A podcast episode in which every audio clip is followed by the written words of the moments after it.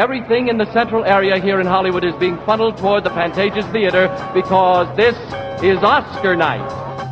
And keep your eyes on the losers tonight as they applaud the winners. You'll see great understanding, great sportsmanship, great acting. Well, the only thing left to say is meet the champion. Hello, and welcome back to the Snub Club, the podcast where we talk about the movie that has the most Oscar noms and no wins whatsoever. I am one of your hosts, Danny Vincent, and I did not come on here with a joke like I normally do. So instead, I'm going to be like, Oi, who else is in this room here with me in a tangerine? Permission to come aboard, sir. I'm Sarah, Lieutenant Sarah. I could have said something about strawberries. I was so confused. I was doing my Michael Caine impression. Who is? Who are you? I am your strawberry thief, Caleb. We are finally at a new Oscars. We are at the 27th Academy Awards, the Oscars celebrating the best films of 1954. And at the 27th Academy Awards, with 12 nominations, was On the Waterfront. It won eight of these nominations Best Picture, Best Director for Eli Kazan, Best Actor for Marlon Brando, Best Supporting Actress for Eva Marie Saint, Best Story and Screenplay, Best Art Direction Black and White, Best Costume Design Black and White, and Best Film Editing. Then, with seven nominations, was The Country Girl, which won two. It controversially won Best Actress for Grace Kelly, and it also won Best Screenplay, which is the Adapted Award. But there was one other films with seven nominations and no wins. Edward Dmytryk's, The Caine Mutiny. Sarah, what was it nominated for? um, so it was nominated for Best Picture and lost to uh, On the Waterfront. Best Actor in a Leading Role for Humphrey Bogart, who lost to Marlon Brando for On the Waterfront. Um, Humphrey Bogart was, of course, also nominated for Casablanca and won for The African Queen in 1952. Um, Best Actor in a Supporting Role for Tom Tully, who lost to Edmund O'Brien for The Barefoot Contessa.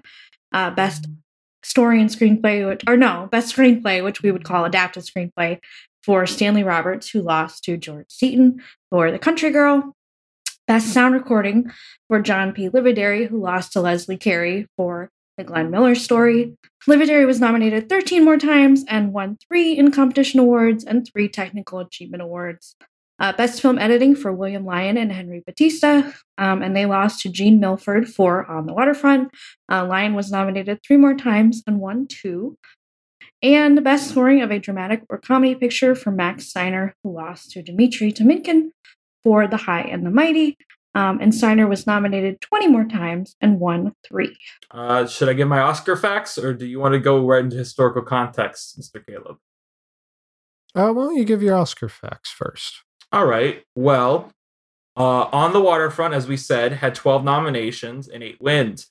Eight wins meant that it tied the current record for most wins with Gone with the Wind and From Here to Eternity. It is the third film to receive five acting nominations, but the first to receive three within the Best Act Supporting Actor category. And as Sarah said, this was considered a rematch between Marlon Brando and Humphrey Bogart because Humphrey Bogart won for African Queen the same year Marlon Brando was up for A Streetcar Named Desire, which is, of course, considered like, you know, it's considered a, a great film. I've never seen it, but yeah. Uh, to me, and the uh, the Oscar page does say this, but I agree with it. The bigger ups, the biggest upset of the night, because um, win was considered an upset. Actually, uh, Bing Crosby was predicted to win for The Country Girl, but controversially, Grace Kelly won for The Country Girl, which beat Judy Garland's grand comeback in A Star is Born. Judy Garland was not the ceremony because she had just given birth to her third child. So cameramen were in her home so she could give an acceptance speech, like, you know, over the, the news. And uh, of course, of course, she didn't win. So it just kind of left. It was awkward. I will say I was a little bummed that uh, King you didn't win anything because I would much prefer to be talking about a Star is Born right now because that would have been what we talk about otherwise because it did not win any awards either. Uh, but that said, the other big thing, which is an actual um, big deal, bigger than any snubs or anything at all, is that Dorothy Dandridge was the first African American actress to receive a nomination for Best Actress in a Leading Role. So this is a perfect place to pick up on uh, kind of what we were talking about in the late 40s with the Red Scare, because while we covered most of what happened on our Crossfire episode with the entertainment industry, the Red Scare continued into the 50s, and um, uh, Joseph McCarthy continued his campaign looking into other parts of American life, other institutions. And 1953 saw him uh, begin his uh, what would lead to his downfall, which was the um, looking into the U.S. military. Um, he was already losing some popularity by this point uh, within the Republican Party and within his constituents, and going against the military, which, unlike the film industry, closed ranks around the accused for the most part. Um, basically meant that he quickly lost favor this uh, most famously happened when um, he was going after a young army lawyer who had been part of a progressive lawyer uh, association. Um, to which an army representative said, Let us not assassinate this lad any further, Senator. You've done enough. Have you no decency, sir? At long last, have you no sense of decency? This, along with Edward R. Murrow's uh, coverage of him, led to a recall attempt and then eventually censure. And um, while he did not, the recall was not successful, he did spend the last few years of his uh, senatorial career and life basically as a pariah. Uh, and then he would die in the late 50s from uh, several health conditions, most of which probably came down to the stress and alcoholism that became worse in his um, in his late uh, well, last couple years of his life. Uh, however, McCarthy died, but anti-communism did not. Uh, the Hollywood Ten would not uh, return to work for quite some time, and it, people were still very against communists. I'd say even till today, it's pretty taboo in most of America to be openly um, communist. Although I would imagine all of us probably have friends who, if not communists, uh, officially definitely lean that way. Now, guys, do you know? Do you guys remember that earlier this year, or do you guys not keep up with this? That it was announced that they're going to make an Oscar bait movie about Justice McCarthy. yeah. Do you remember who's playing him? I have it open. I want to know if you guys can remember who, which character like actor is going to try to win an probably, Oscar. Oh, see, I was thinking it was going to be somebody like Chris Evans because he's very like. No, this is know, a both sides. I'll say this. I would say the most famous person in this cast is Emilia Clarke, but obviously she's not playing Joseph McCarthy.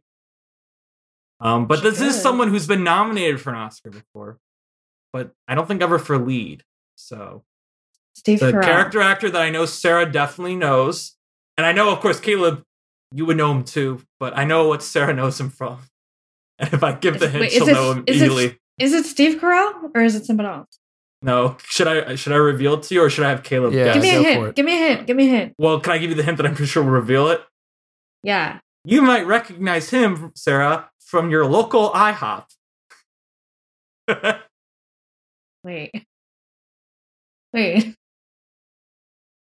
Caleb, do you know what that is? Then? Like my no, wait, my no specific clue. the Man of Steel IHOP? Yeah, the Man of Steel IHOP. I don't know. Wait, Michael Shannon? Yeah, Michael Shannon, oh, character actor Michael That's... Shannon. Oh. I mean, it's Michael Shannon. He'll probably do fine in an extremely boring movie, but there are many better actors they could have picked. It also has Dane DeHaan in it. Well, it's from someone. I mean, I'm always down for Dane Talk about fading him to obscurity. Uh, Listen, A Cure for Wellness was a movie. Wait, you're telling me the guy who starred in The Amazing Spider-Man 2 a Cure for Wellness, and Valerian City of a Thousand Planets just suddenly disappeared from being in big budget movies? How did that happen? Isn't that the question of the day? so hard. So when hard. Is, when, are, when are we going to get Dane DeHaan and Jamie Foxx to make a reunion film? I was so mad he wasn't in Spider Man No Way Home. We should have had him and Willem Dafoe meet and have there just be confusion at that. Uh, You're not Chris Cooper. No, but uh, this, this might be de- well. I don't know.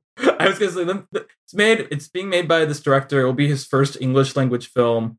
Uh, but the Variety article has this editorializing of it. Uh, was nominated for the Golden Lion in 2019 for The Painted Bird, a black and white drama about a young boy through sitting living through World War II. It was acclaimed for its artistry, but is also considered the textbook definition of a tough set. And it does not link to the review at all. It's just treated as fact in the article that it's. it's I, I respect that. also, I really you really missed out on the opportunity to say friend of the show, star of Pottersville, oh Michael yeah, Shannon. yeah. Friends.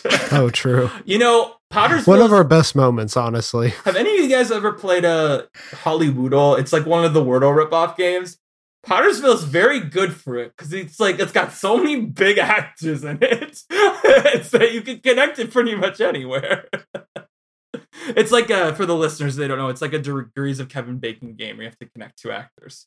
And uh Pottersville is a good way to do it. Nice little movie with a lot of options. Anyway, uh did you have other historic contests about uh Justin McCarthy?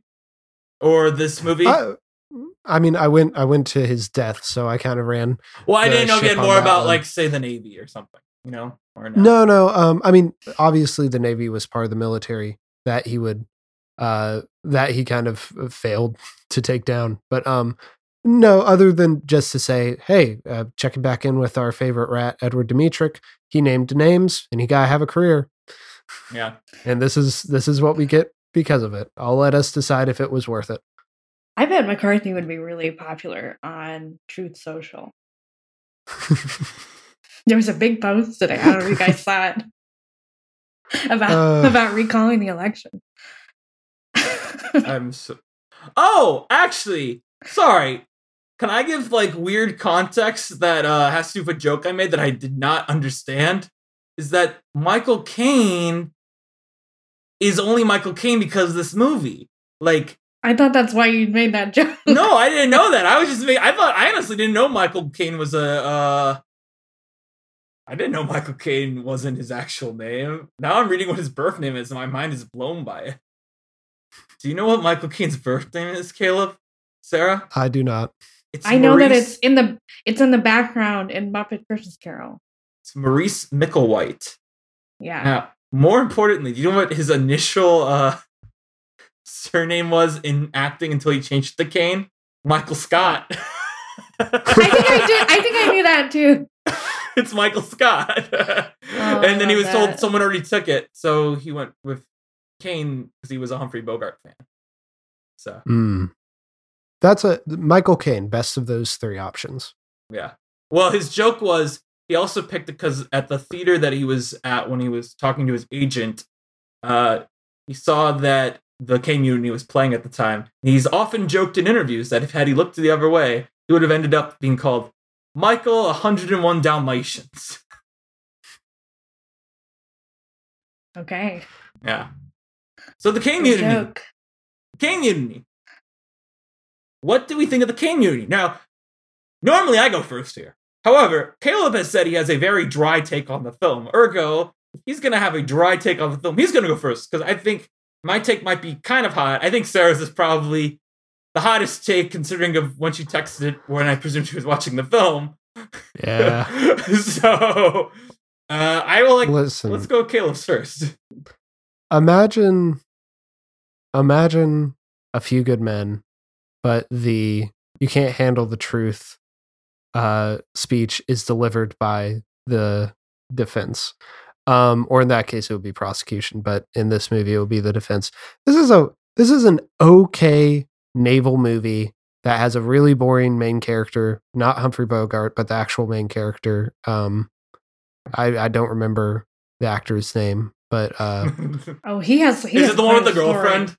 Yeah. yeah yeah Robert Um, the- Francis is the actor, but he he has quite a story that we'll talk about. well, he doesn't in the movie. We'll put it that way. But I- Uh, this movie uses really this movie uses montages in a really interesting way to pass the time. I feel like once you get to the mutiny and then court martial case at the end, it becomes entertaining. But there is a very weird there's a weird little conflict at the end where it seems like the movie doesn't know if it wants to be pro the mutineers or against the mutineers. Um, and it rails against this one uh, officer who's probably going to write a book about it, which kind of feels weird because this is based off of an autobiographical book. Don't know if Dimitri had beef with the original author, but you know, and and then you also just get into the idea of like one of these people chose not to not to join in, and then he kind of threw his other officers under the bus and was Dimitri trying to get out some guilt through that character. I think there's some interesting stuff at the end here with how conflicted the movie seems to be with its message. But yeah, uh, it, it's a movie that I'll forget about in a couple weeks. Okay, I guess my take isn't too hot because I mostly agree with you. I think the first 98 minutes of this is literally like one of the most boring films I've watched in the past month, which isn't saying too much because we've been watching pretty good movies recently on this, and I don't really watch boring movies outside of this podcast.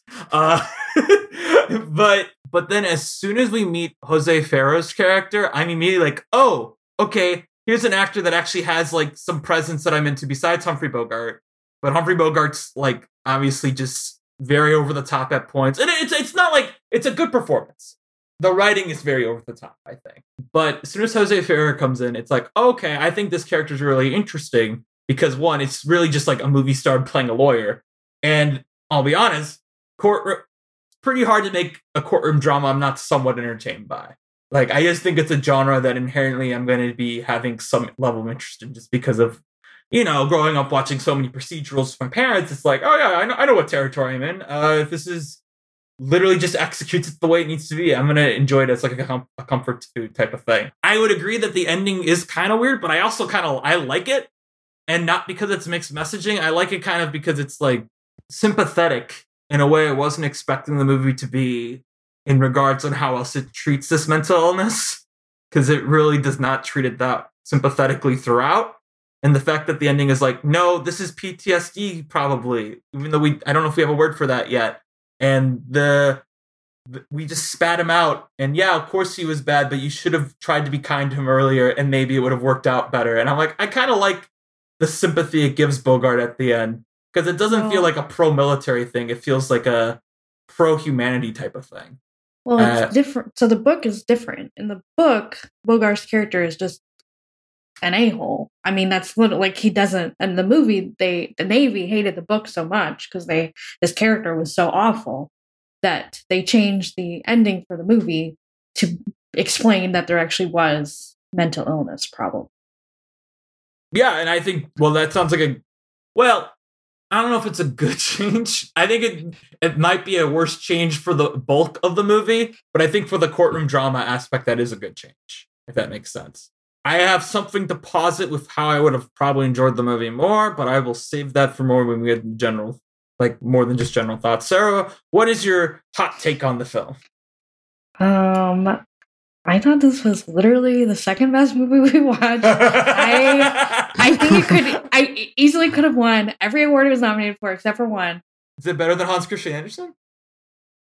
Honestly, wow, it's it's like neck and neck. Honestly, though, yeah, I mean, yeah. Did Hans right. Christian Andersen I, I, have Humphrey Bogart in it? I don't think so. No, but did the Caine Mutiny have a ballet?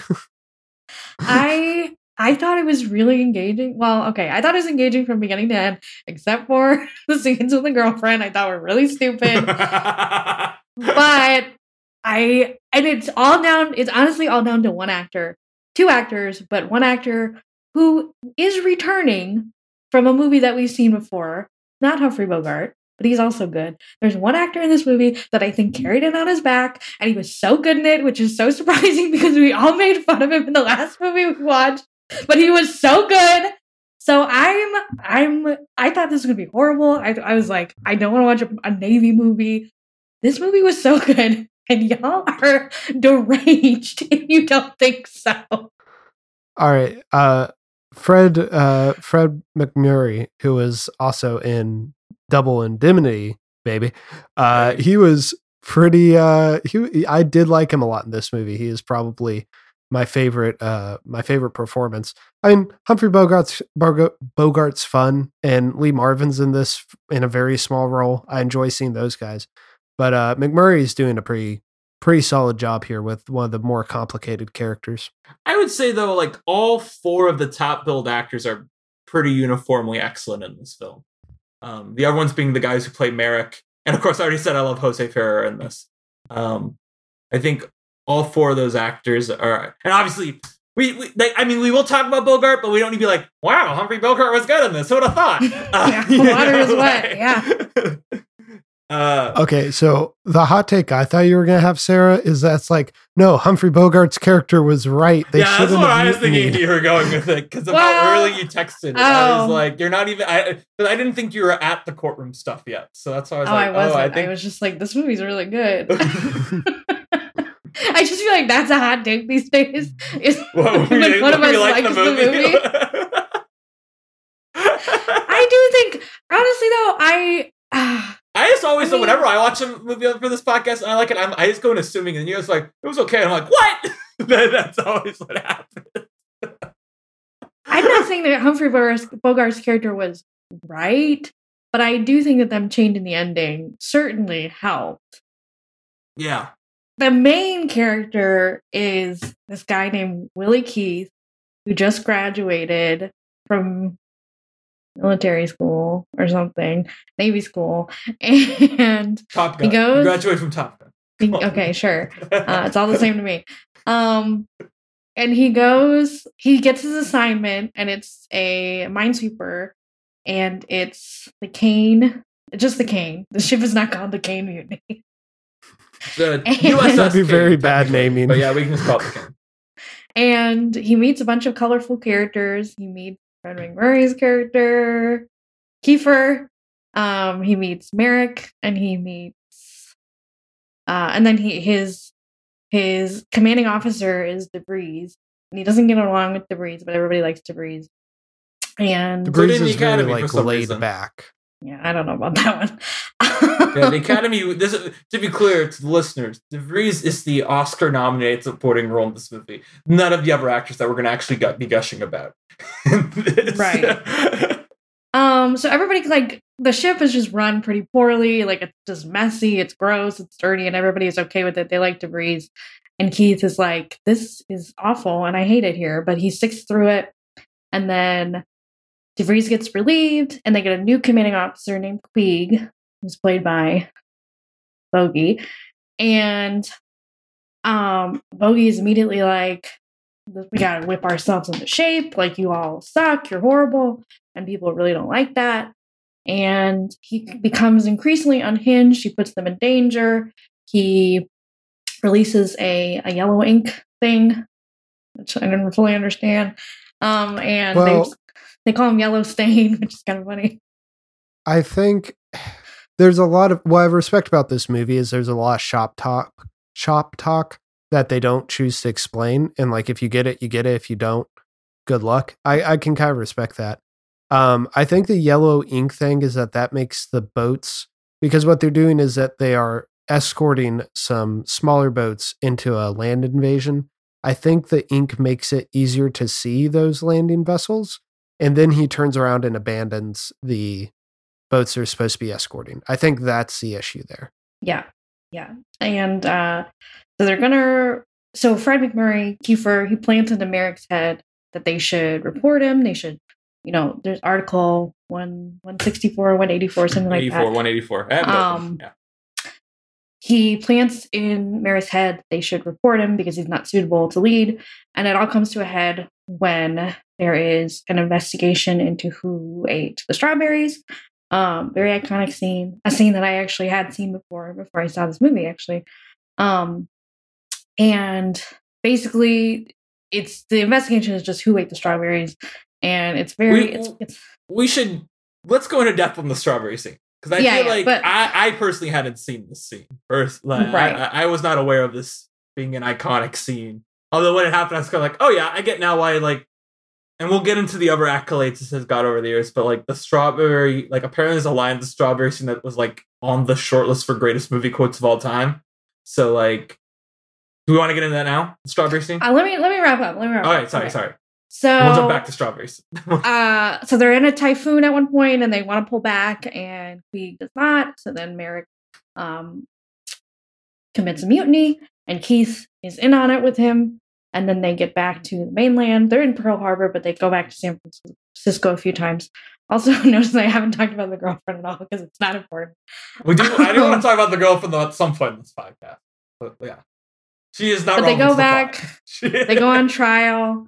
Um, and when when they get there, Keefer says that he had no idea that there was going to be a mutiny, um, which freaks Maryk out. Um, and then they're Jose Important- importantly, the he tells the counsel beforehand that she he did pretty much know, but then when he's on the stand, he he's flabbergasted is what he Yeah. says Uh. um so then jose ferrer who's the lawyer but i mean lawyer um he works with maryk and then he questions humphrey bogart and uh, humphrey bogart seems to lose his mind on the stand and then uh, maryk and keith get acquitted they have a party um keefer shows up uh jose ferrer reads him to filth and explains that uh, explains that uh, Humphrey Bogart just had PTSD and he needed to be treated fairly um, instead of people prodding him.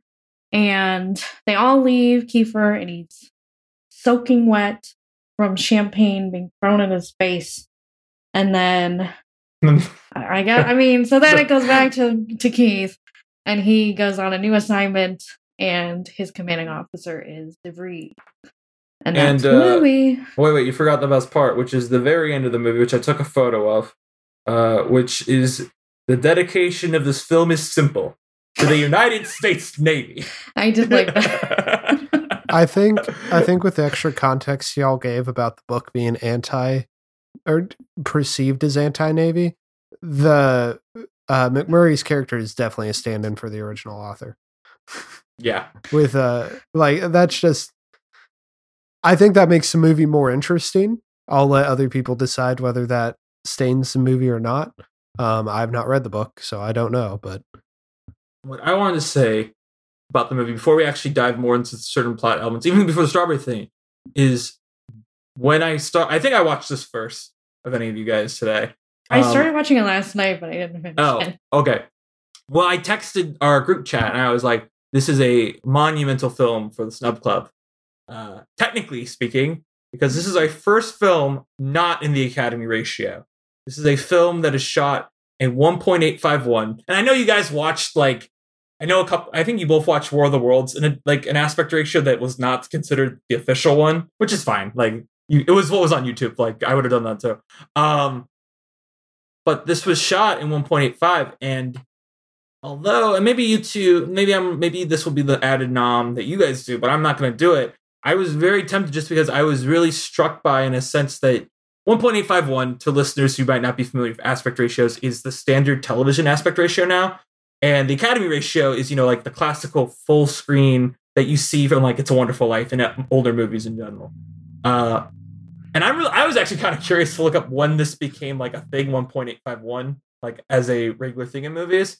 But I was impressed by how the film actually used its full space, um, and how the characters were often spread out in a realistic way, and like the full frame was being, and it made sense because you know this is around the time television's coming out, and it's like we want people to come to the movies and see something big. Um, I don't know if any of you have anything to comment on ratios because I, I love aspect ratios. I love talking about aspect ratios. It's legit one of my favorite things. But I was really excited Well- that we finally reached the point where we're out of the academy ratio. Well, I'm not as I don't pick up on uh, ratios as uh, intuitively as you do, Danny. So I could tell that something was different, especially with the exterior shots. Um, and this movie begins at an outdoor graduation, so it was very noticeable. I couldn't pinpoint what it was exactly. Um, I'd say for the most part, it's pretty well utilized, and unfortunately, I think it's best utilized in the boring Yosemite section that this movie has with the girlfriend. Um, because when this movie is outdoors is when it uses its cinematography the best. Um, gun to my head, gun to my head, I wouldn't be able to tell you. I would not be able to tell you a difference. Well, I was thinking, uh, oh, that's interesting. I, I looked up when this started being a thing. Uh, May 1953. Uh, and this is uh, celebrating the films of 1954. Uh, the actual the first one to really change the Academy ratio was Shane, which is a film I talk about on this podcast way too much for a movie I've never seen.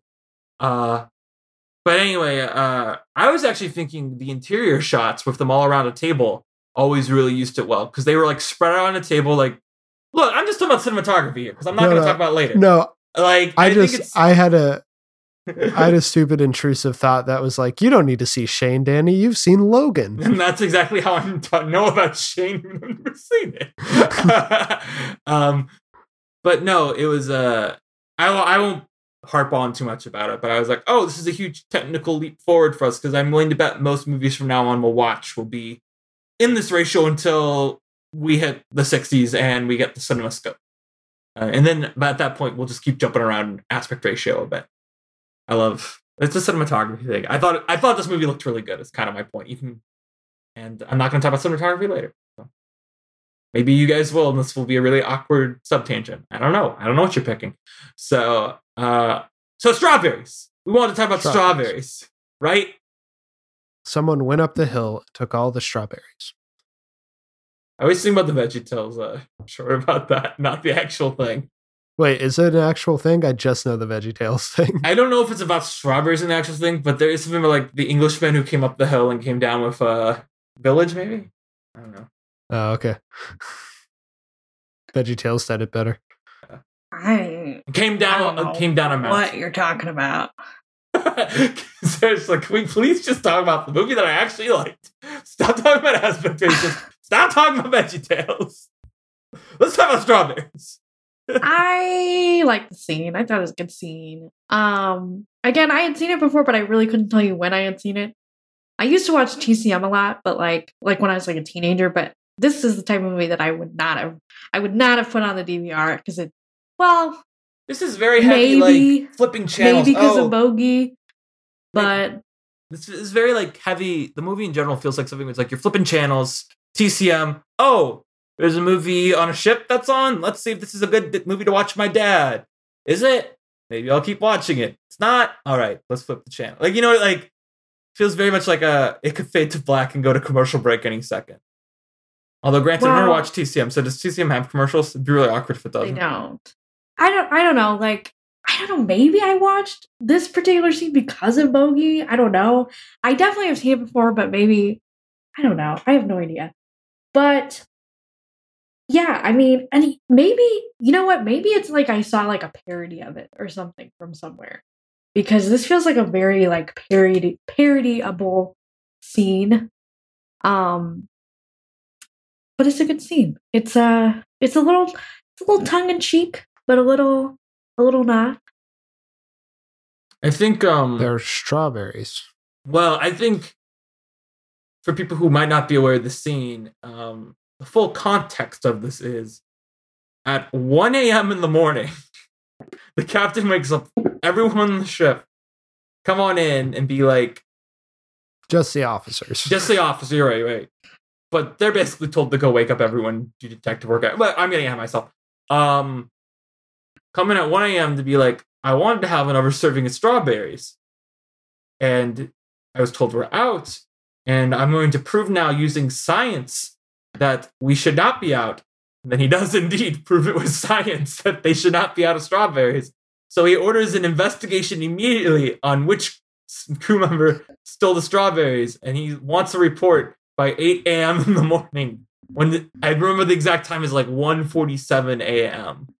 is when like the, he sends them off to do it, and then like we cut to 8 a.m. and we just see the uh, note where it goes like there is no evidence of anyone stealing the strawberries. It's very like it's kind of Breakfast Club, and they just write a little note to him. It's honestly he goes it's immediately very, like unsatisfactory. it's uh it's very mash to bring up uh a show I love.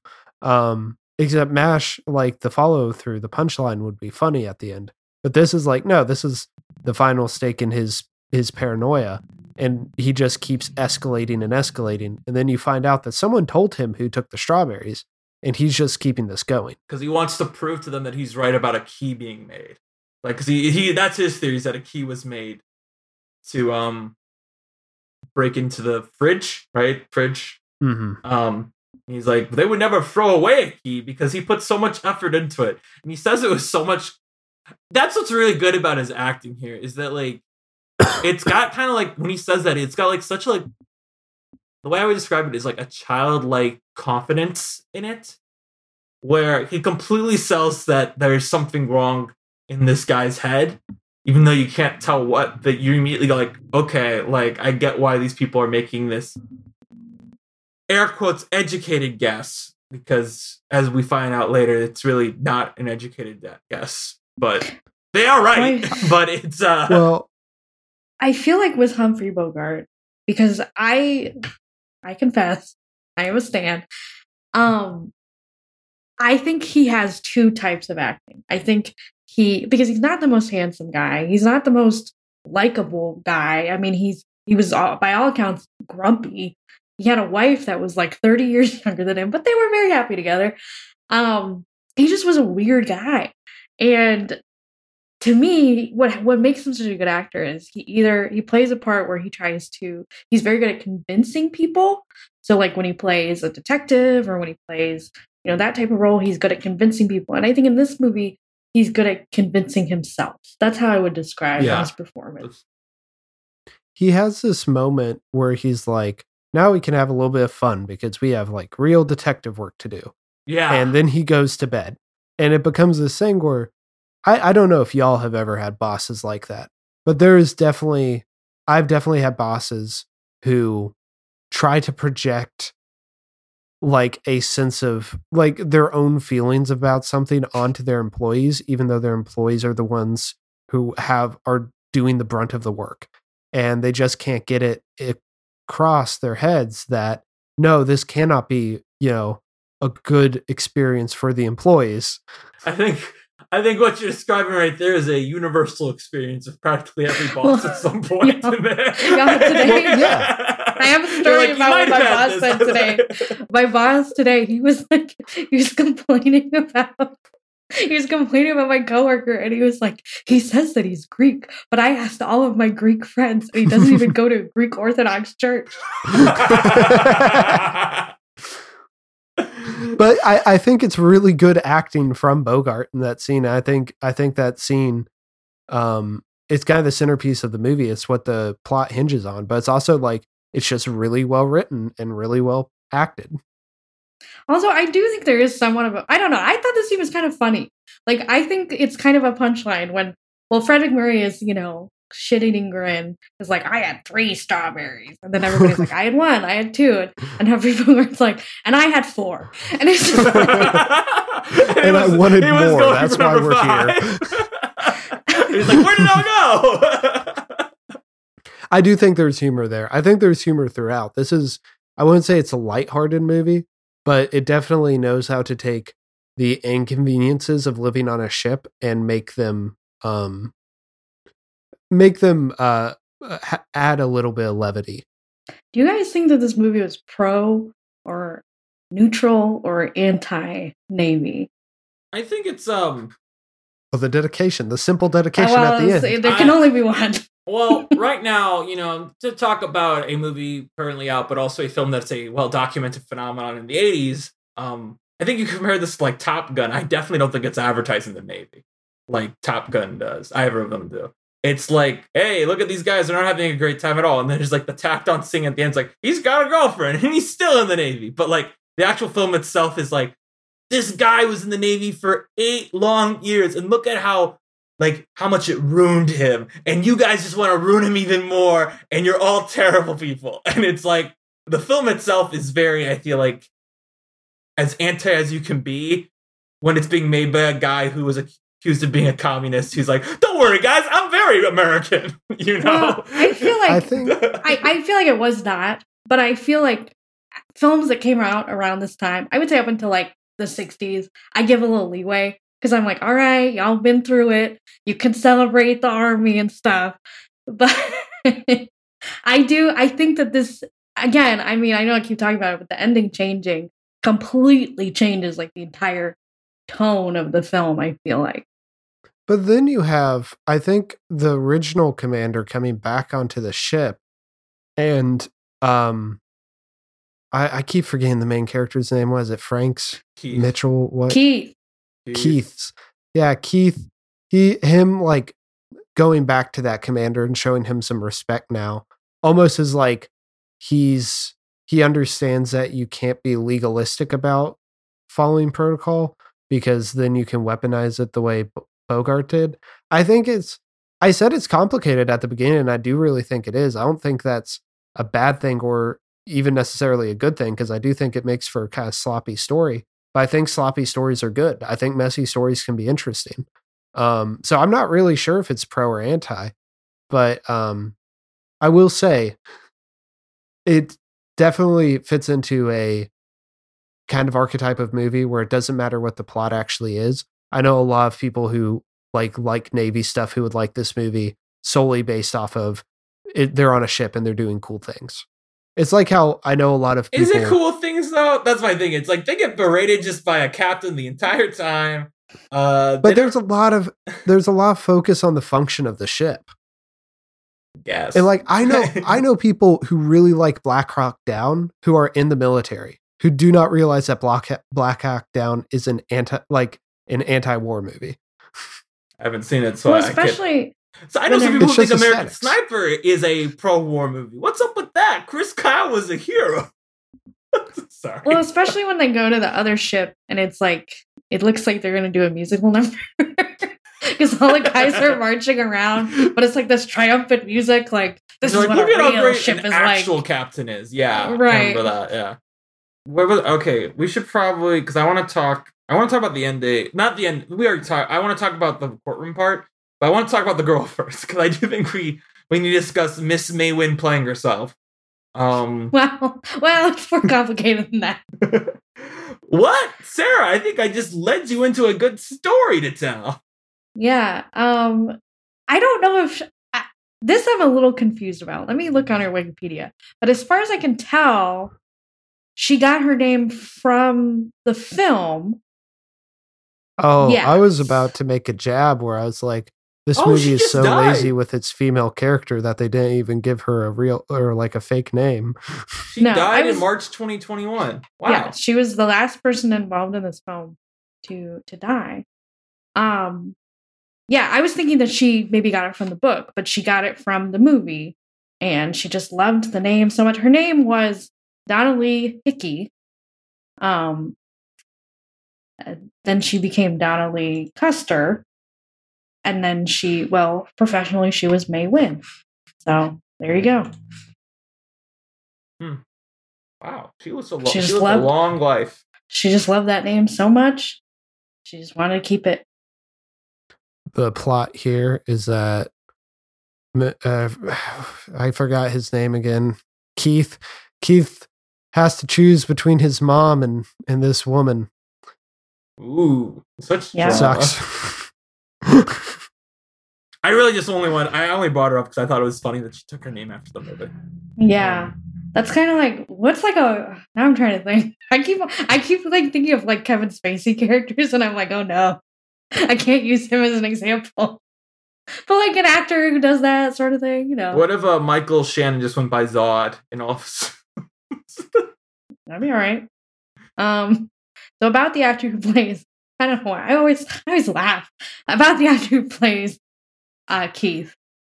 Um so this was his first role and he was gonna be a big star by the studio. really? and um the Taylor Kitsch of his time. Go on. uh, I would say more like more like the Paul Walker of his time. oh. All right, go on. he died at the age of 25 in a plane crash.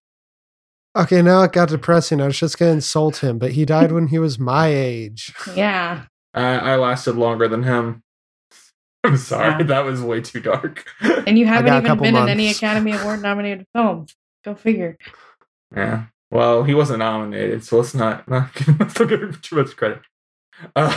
We have a chance of beating him in number of nominations for the Academy Awards.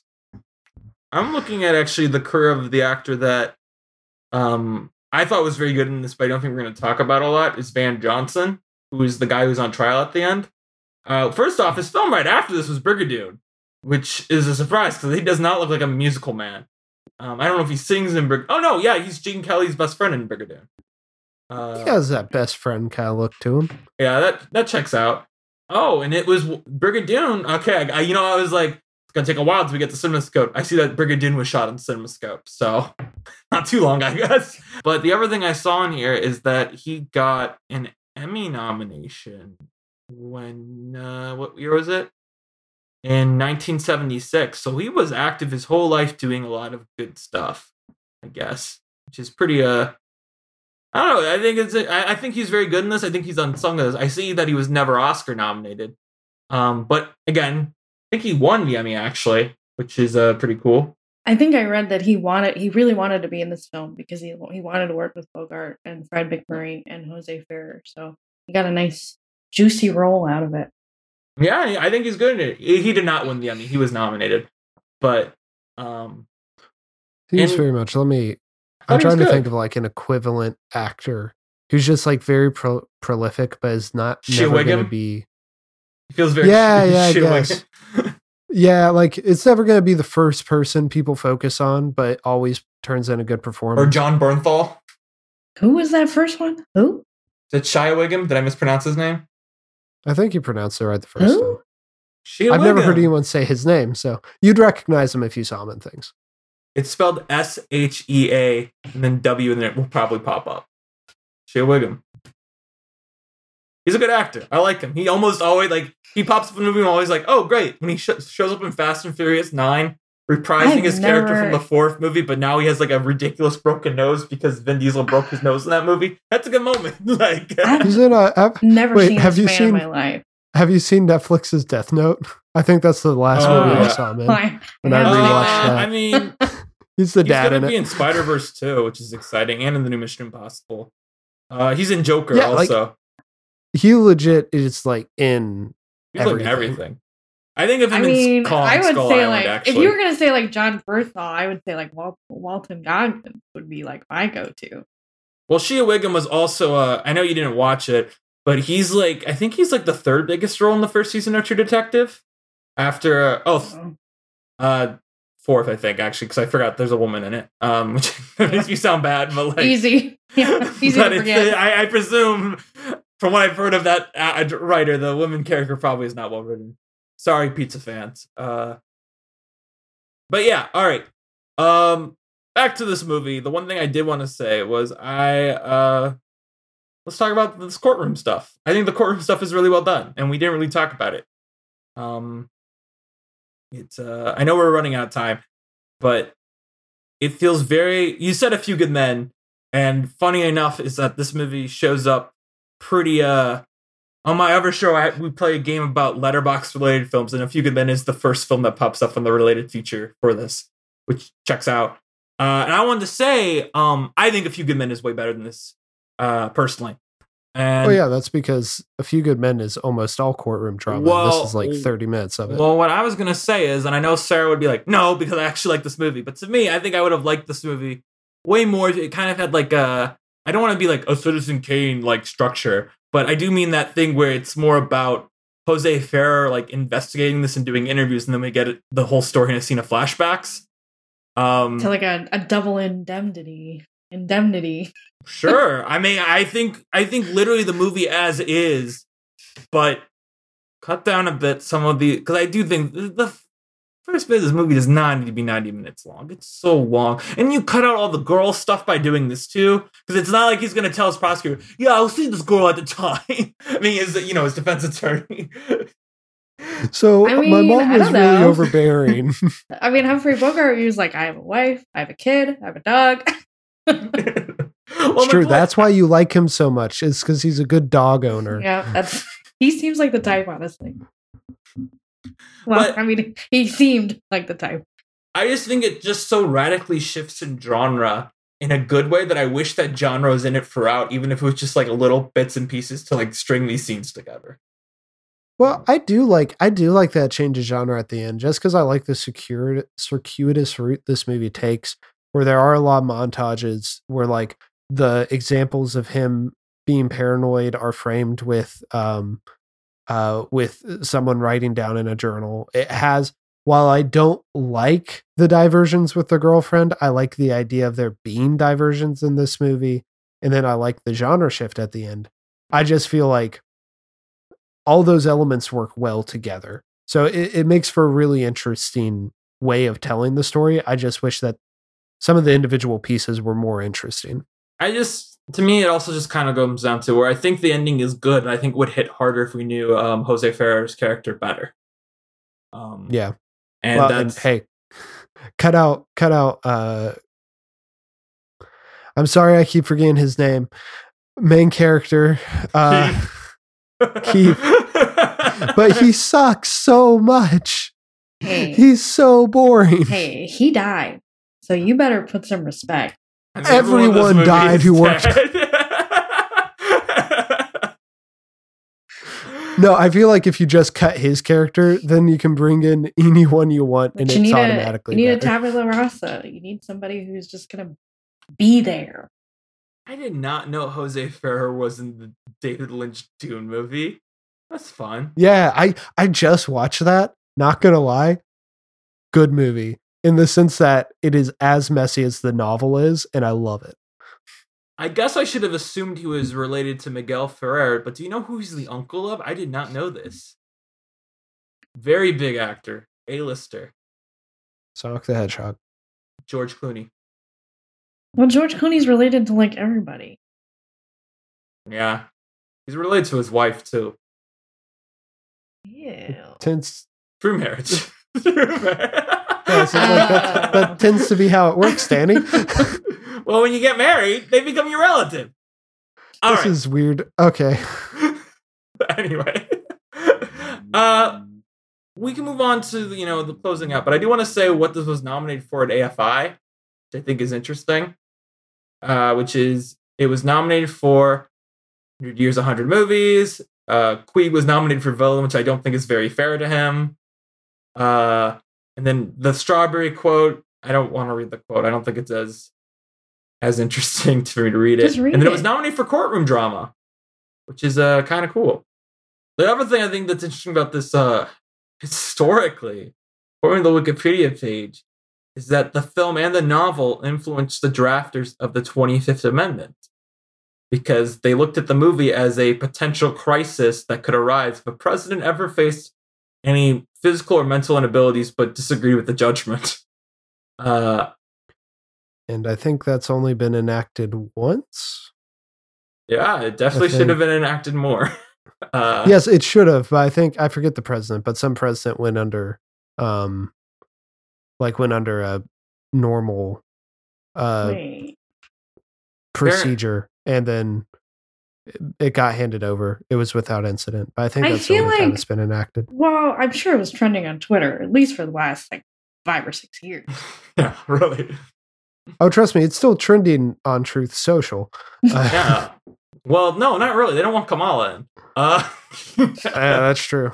Um, well, I think it's interesting that apparently lawmakers and lawyers were like concerned very specifically about an Article 184 situation because they think the movie made it too easy to uh, get the president out of the way if they followed just that instruction all the way.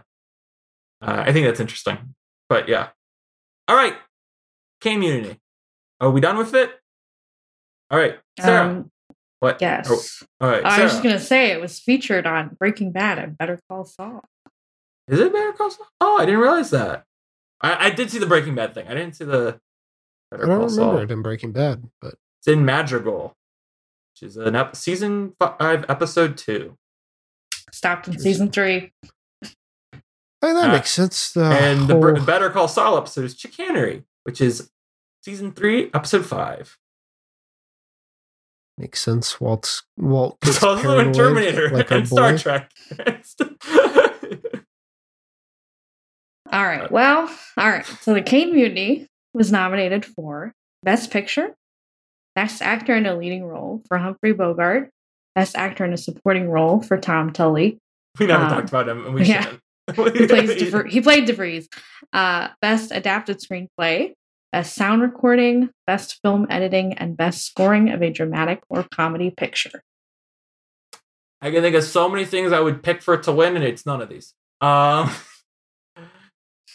I guess I'll go. Well, I don't want to go with Humphrey Bogart because I, I think it's kind of that thing that I hate when like you know someone's actually not the lead of the film, but they're more famous, so they get campaigned in lead, and I think it's bogus. And I don't think I think he's good. I'm sure there are better Humphrey Bogart performances out there.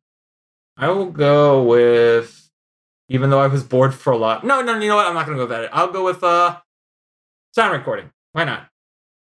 It's one of those ones I go for. Like, there's a lot of uh, stuff going on here, a lot of variety of the type of sound you get, and it all comes through pretty clearly. So, sound recording.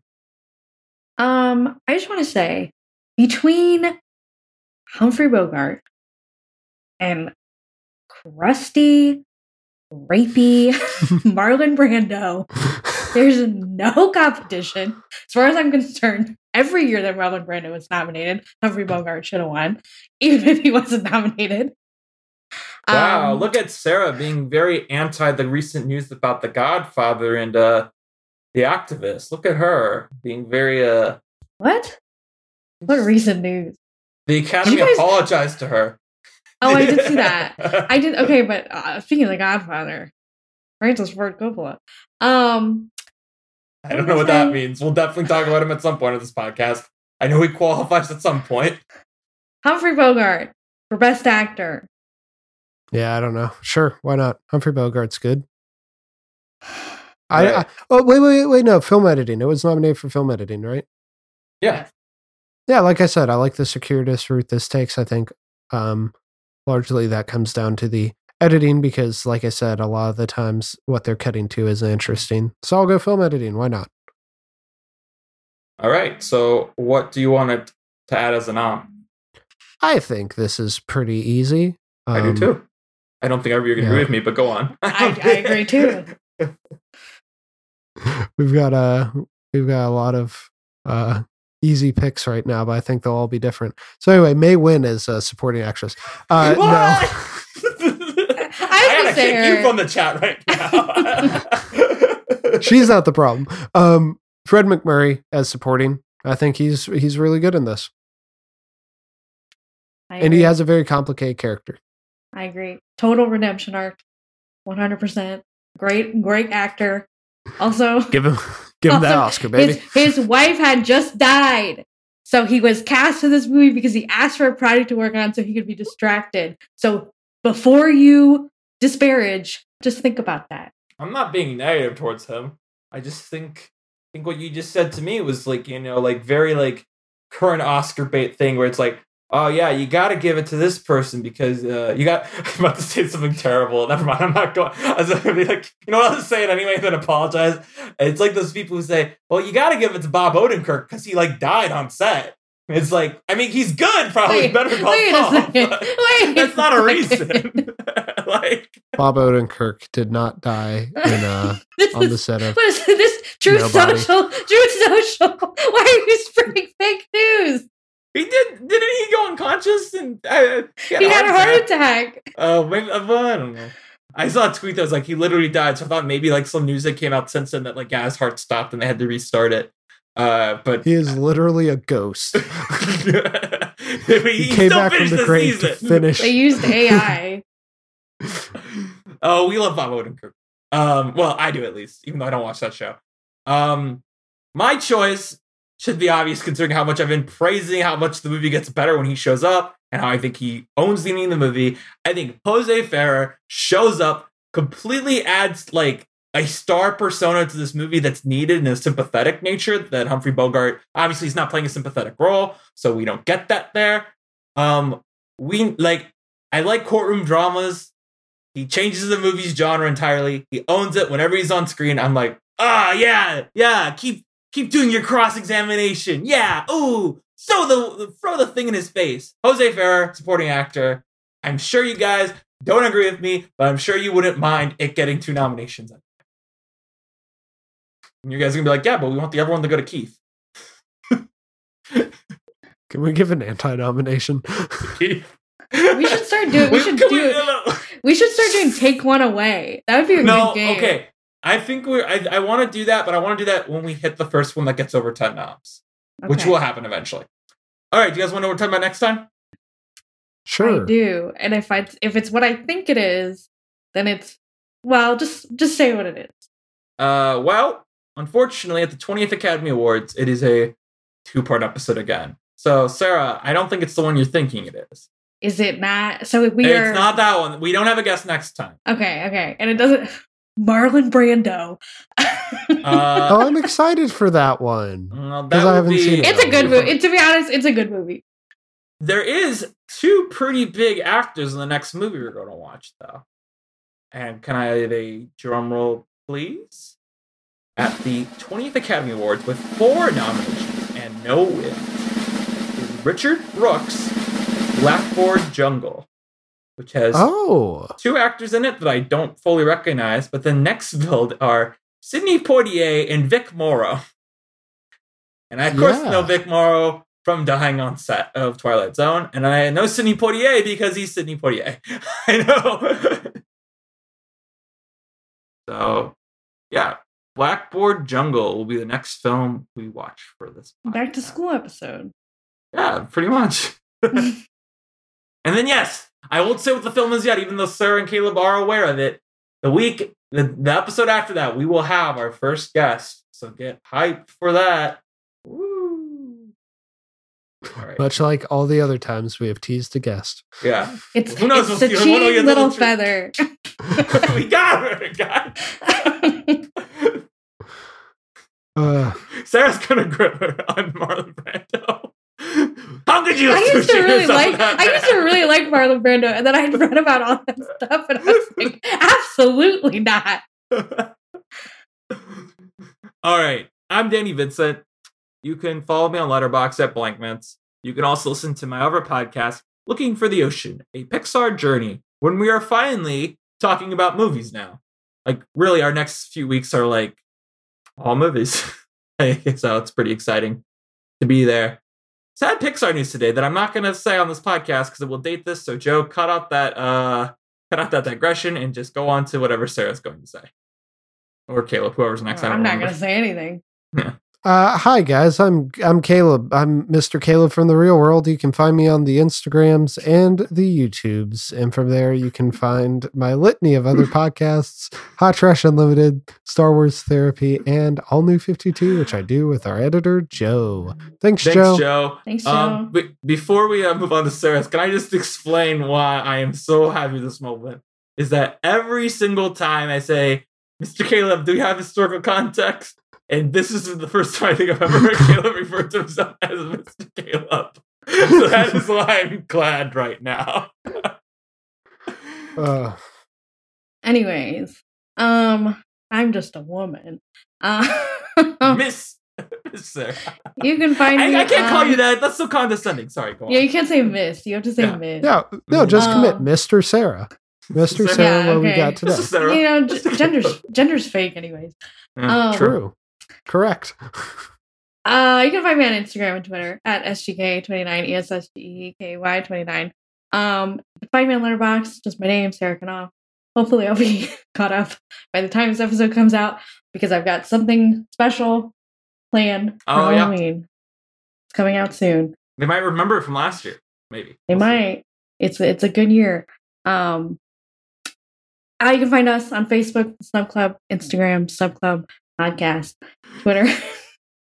I'm, we'll be back on Instagram someday. I'm laughing. 'cause I, I recently become much more active on Instagram, and I noticed that I we was- we have not posted. I keep forgetting before. to ask. I keep forgetting to. We'll talk about that after. Sorry. We'll get there someday. Um, and Twitter, Snub Club Pod. All right. That's it.